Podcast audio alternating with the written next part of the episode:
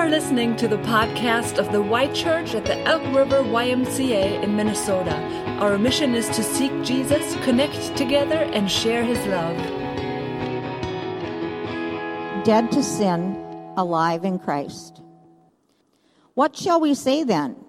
Shall we go on sinning so that grace may increase? By no means. We are those who have died to sin. How can we live in it any longer? Or don't you know that all of us who were baptized into Christ Jesus were baptized into his death?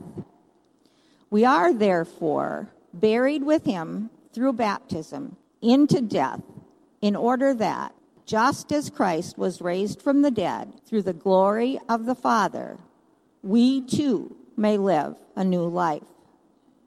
For if we have been united with him in death like this, we will certainly also be united with him in a resurrection like this. For we know that our old self was crucified with him so that the body ruled by sin might be done away with, that we should no longer be slaves to sin, because anyone who has died has been set free from sin. Now, if we died with Christ, we believe that we will also live with him. For we know that since Christ was raised from the dead, he cannot die again. Death no longer has mastery over him. The death he died, he died to sin once for all. But the life he lives, he lives to God. In the same way, count yourselves dead to sin, but alive to God in Jesus Christ.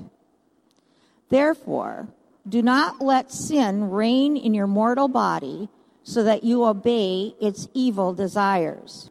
Do not offer any part of yourselves to sin as an instrument of wickedness, but rather offer yourselves to God for those who have been brought from death to life, and offer every part of yourself to Him as an instrument of righteousness.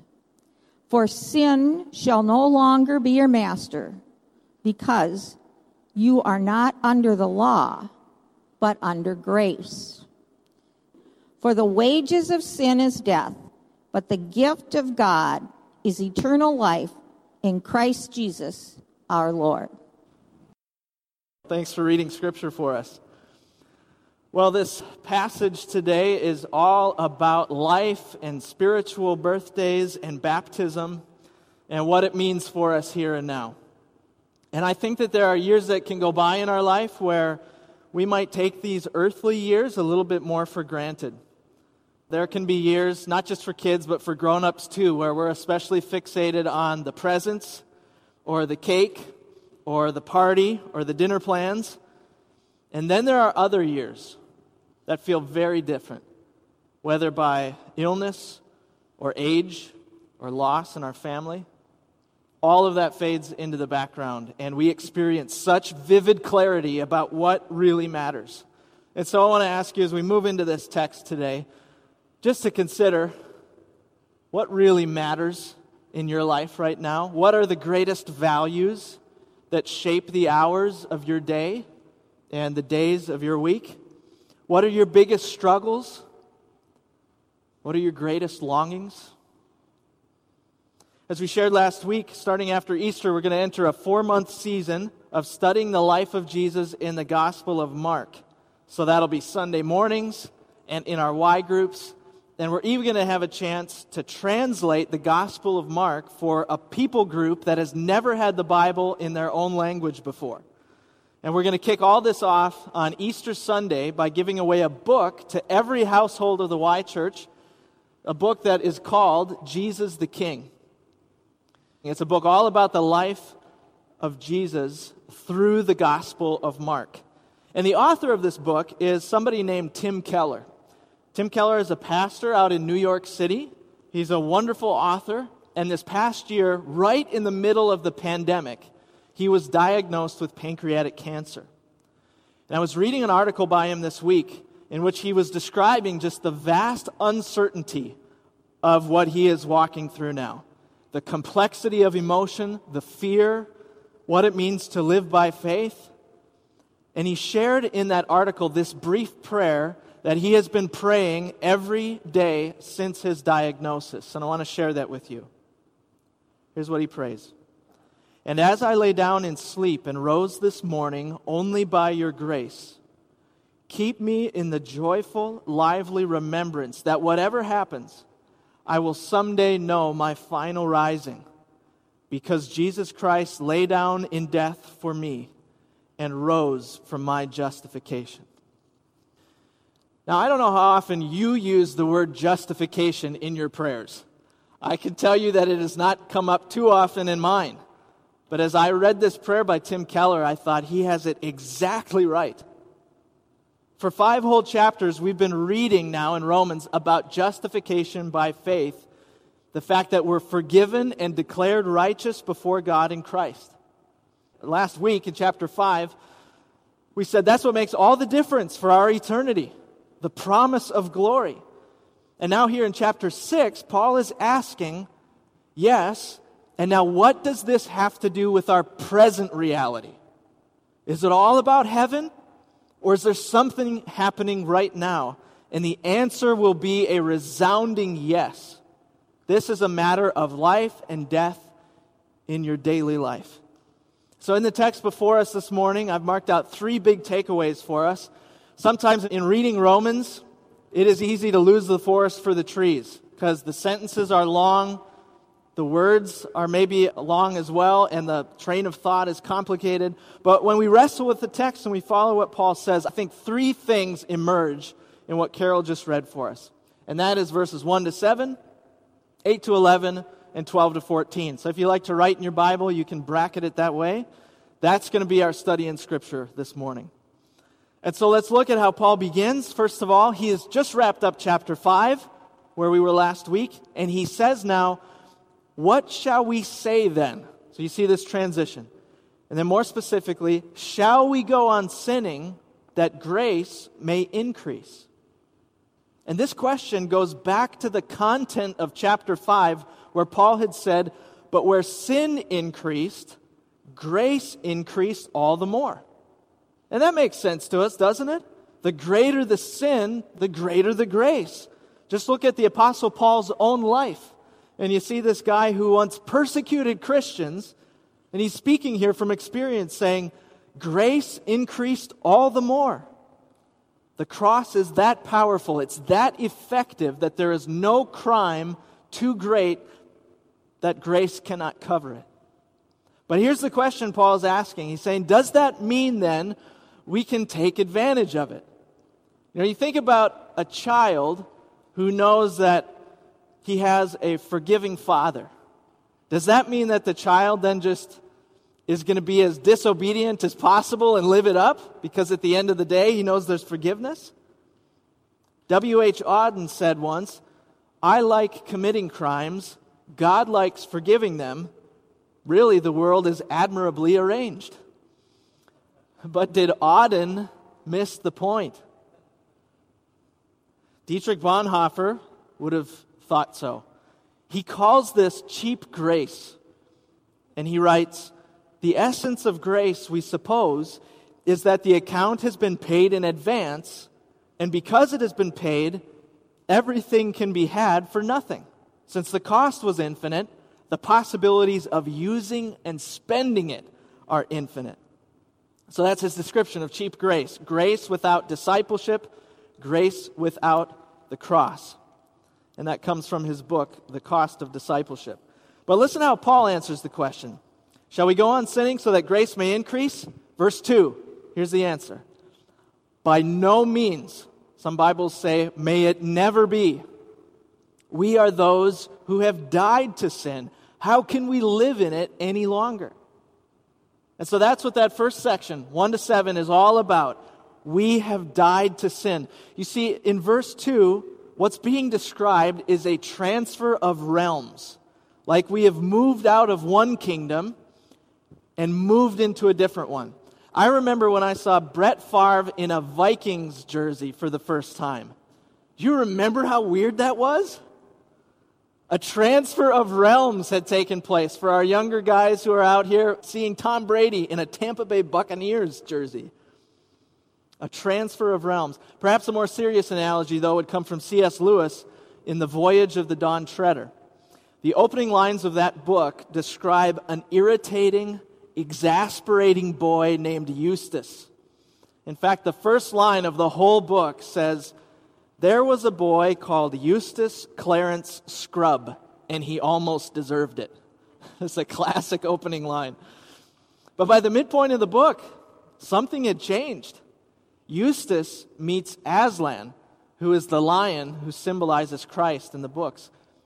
And Eustace consents to Aslan's power. And after this dramatic encounter, here is what Lewis writes It would be nice and fairly nearly true to say that from that time forth, Eustace was a different boy. To be strictly accurate, he began to be a different boy. He had relapses. There were still many days when he could be very tiresome, but most of those I shall not notice. The cure had begun.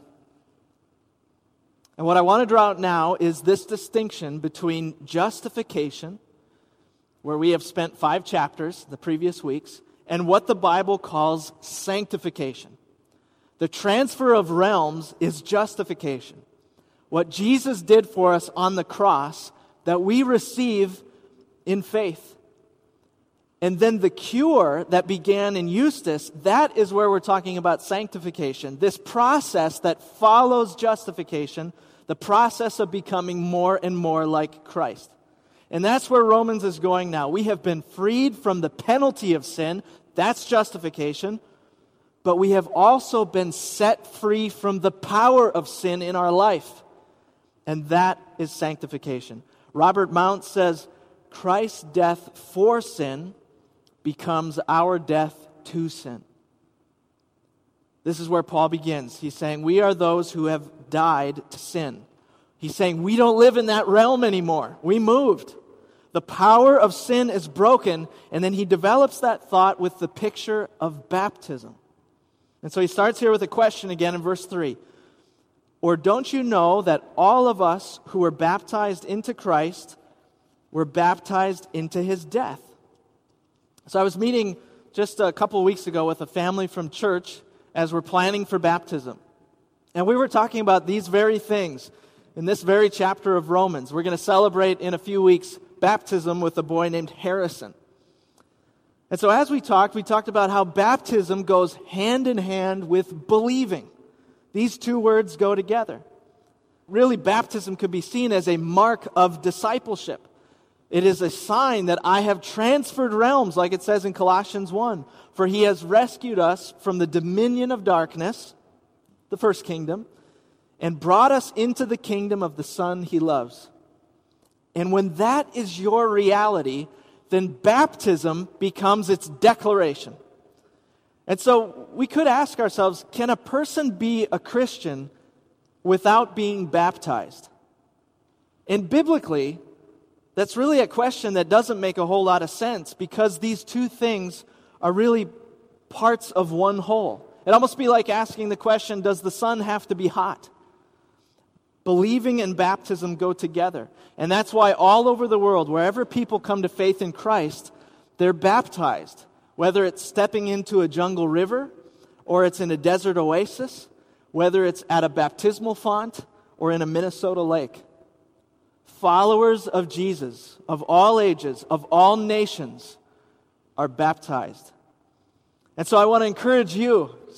Let me share with you if, if you've placed your trust in Jesus and haven't been baptized yet, I would love to have that conversation with you, and, and we would love to celebrate your baptism here at the Y Church in the near future. The word itself, baptism, means immerse. But we have to remember that the water of baptism itself is not the point. Baptism is the instrument through which we're put into relationship with the death, burial, and resurrection of Christ. In Martin Luther's terms, he would call this a means of grace. And when Luther was reading Romans and discovering the riches of this book, he started writing books for discipleship that families could use at home.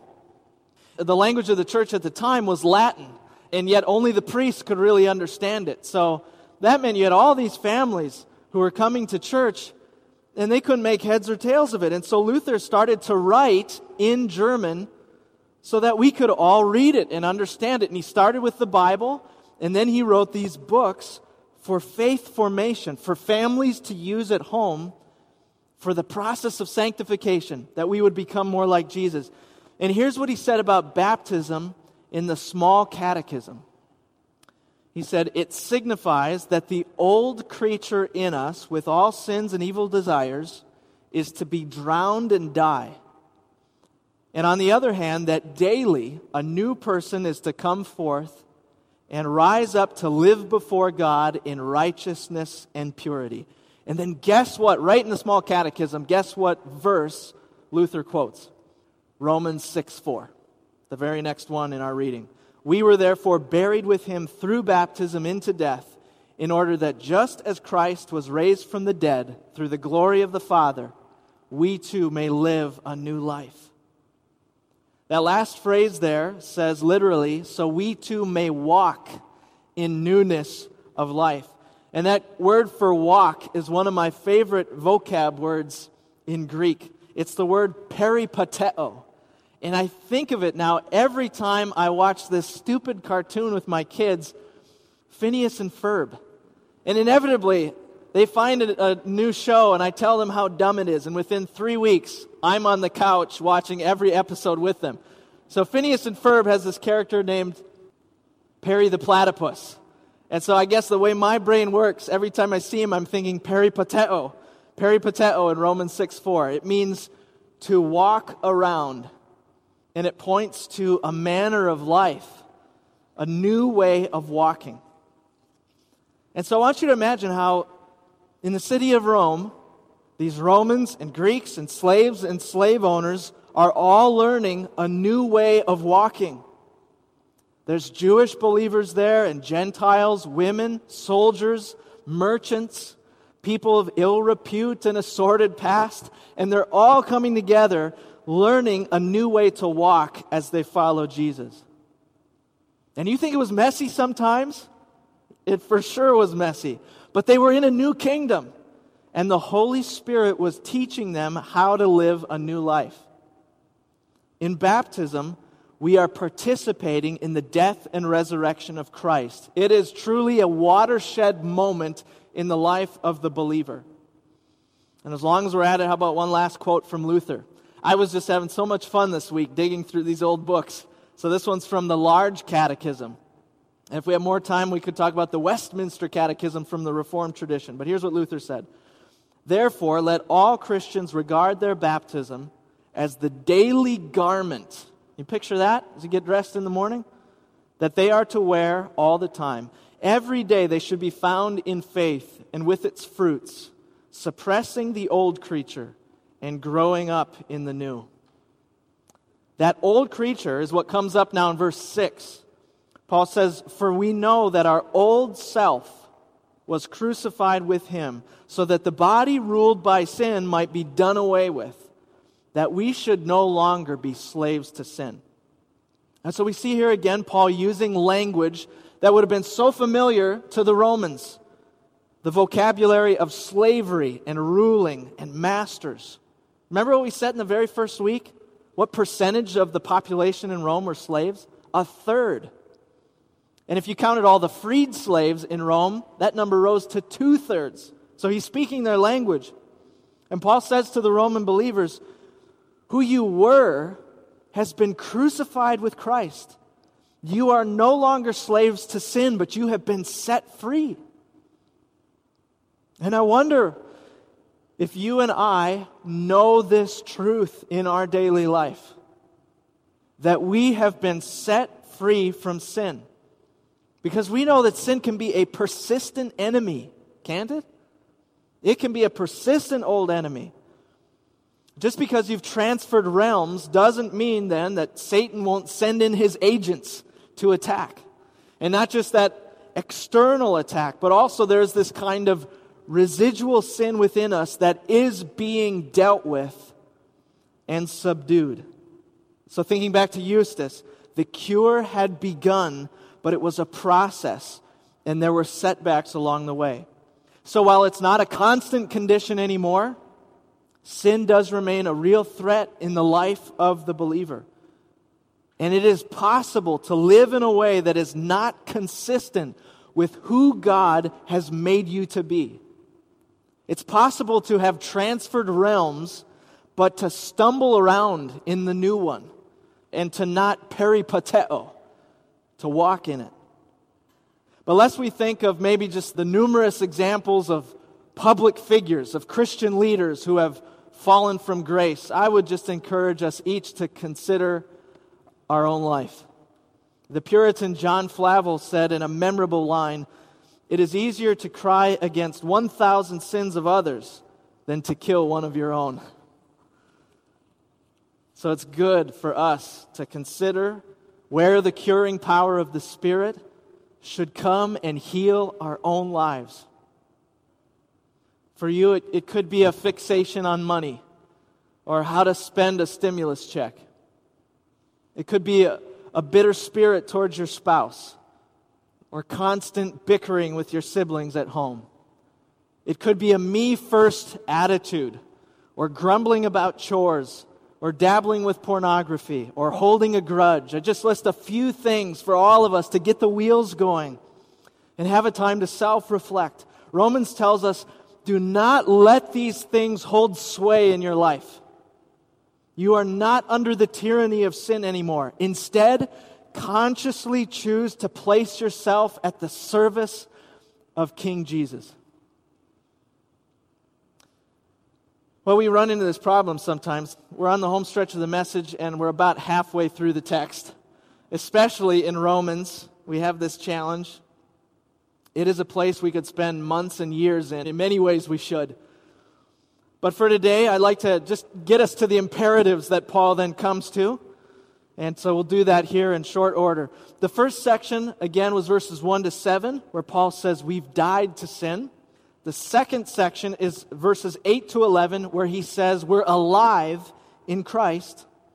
And the transition here comes between the two of them in verse 8, where Paul says, Now if we died with Christ, we believe we will also live with him. And then scanning down with me to the end of that section, we have the very first command in all of Romans. I didn't know that until I was studying this week. But this is often how the New Testament functions in the letters, in that the first half we have what is descriptive, and then we move into what is prescriptive in the second half of the letter. So Paul is writing and saying, because all of these things are true, now here's what we can do. Here's how we respond. And so that's what we're looking at here as we come to the first command in all of Romans in 611. In the same way, count yourselves dead to sin, but alive to God in Christ Jesus. The character of Andy in the Shawshank Redemption said, Get busy living or get busy dying. And here Paul is admonishing us to get busy living. It's the final section, it's marked by imperatives in verses 12 to 14. And as we read this, keep your eyes peeled. There are two prohibitions so Paul's saying, don't do this. You're going to see two commands, two positive statements. Therefore, do not let sin reign in your mortal body so that you obey its evil desires. Do not offer any part of yourself to sin as an instrument of wickedness, but rather offer yourselves to God as those who have been brought from death to life and offer every part of yourself to Him as an instrument of righteousness. My daughters have entered a precious season of life, and that is middle school band. This year, it all started. And so at our house, the house is full of the sounds of the clarinet and the flute. And the clarinet sometimes squeaks and squawks and the flute player sometimes gets a little lightheaded. But I tell you what, they're learning how to play these instruments. And the songs are getting better as the time goes on. And it, for me as a father, is just music to my ears to hear my children play. Do you realize that you get to offer every part of yourself to God as a living instrument of righteousness? It's not going to be perfect as you learn. There's going to be some wrong notes along the way, especially at the beginning, but then little by little, your life will start to sound and look more and more like Jesus. You can get busy living or get busy dying. In the last summary verse, we just had to wrap it in here as Paul closes in chapter 6. He says in verse 23 For the wages of sin is death, but the gift of God is eternal life in Christ Jesus our Lord. I pray that you have received this gift and that you are learning to walk in it. I want to close with a final story about a guy named Phillips Brooks. And I don't suppose you've heard of Phillips Brooks. His name didn't ring a bell for me, but I bet you know his song. He wrote, O Little Town of Bethlehem. So Phillips Brooks is described by his friends as a guy who was very busy, not unlike many of us. And yet he was somebody where they said he was so relaxed and unburdened. And if you needed help or someone was in need at the drop of a hat, he would go do it and be right there. And so, toward the end of his life, Brooks was an old man by this point. A young friend wrote to him and asked, What is the secret of your strength and this peaceful spirit that you have? And I want you to listen to what he wrote back to his friend. He said, The more I have thought it over, the more sure it has seemed to me that these last years have had a peace and fullness which there did not used to be. It is a deeper knowledge and truer love of Christ. He is here. He knows me, and I know him. It is the most real thing in the world, and every day makes it more real. And one wonders with delight what it will grow to as the years go on. Oh, my brothers and sisters, may you and I wonder with delight at our relationship with Christ and what it will grow to as the years go on. Will you pray with me? Our loving God and King, this morning we thank you for rescuing us from the power of sin and death. That you have brought us into a new kingdom Lord, that you have redeemed us and called us each by name. And so, as your children this morning, Lord, we ask that you would teach us how to walk in this newness of life. No matter how many years we have been following after you, whether it's very recent or it is many decades, Lord, may our lives be to you a sweeter and sweeter offering of praise. Lord, that we would be instruments of righteousness in your hand. This is our desire, Lord, all the way to the end, till you bring us into your very presence in heaven. Lord, we ask your blessing over each one here today, praying all of this in Jesus' mighty name. Amen. Thanks for listening to the Y Church podcast. For more information about the Y Church, check us out online at theychurch.org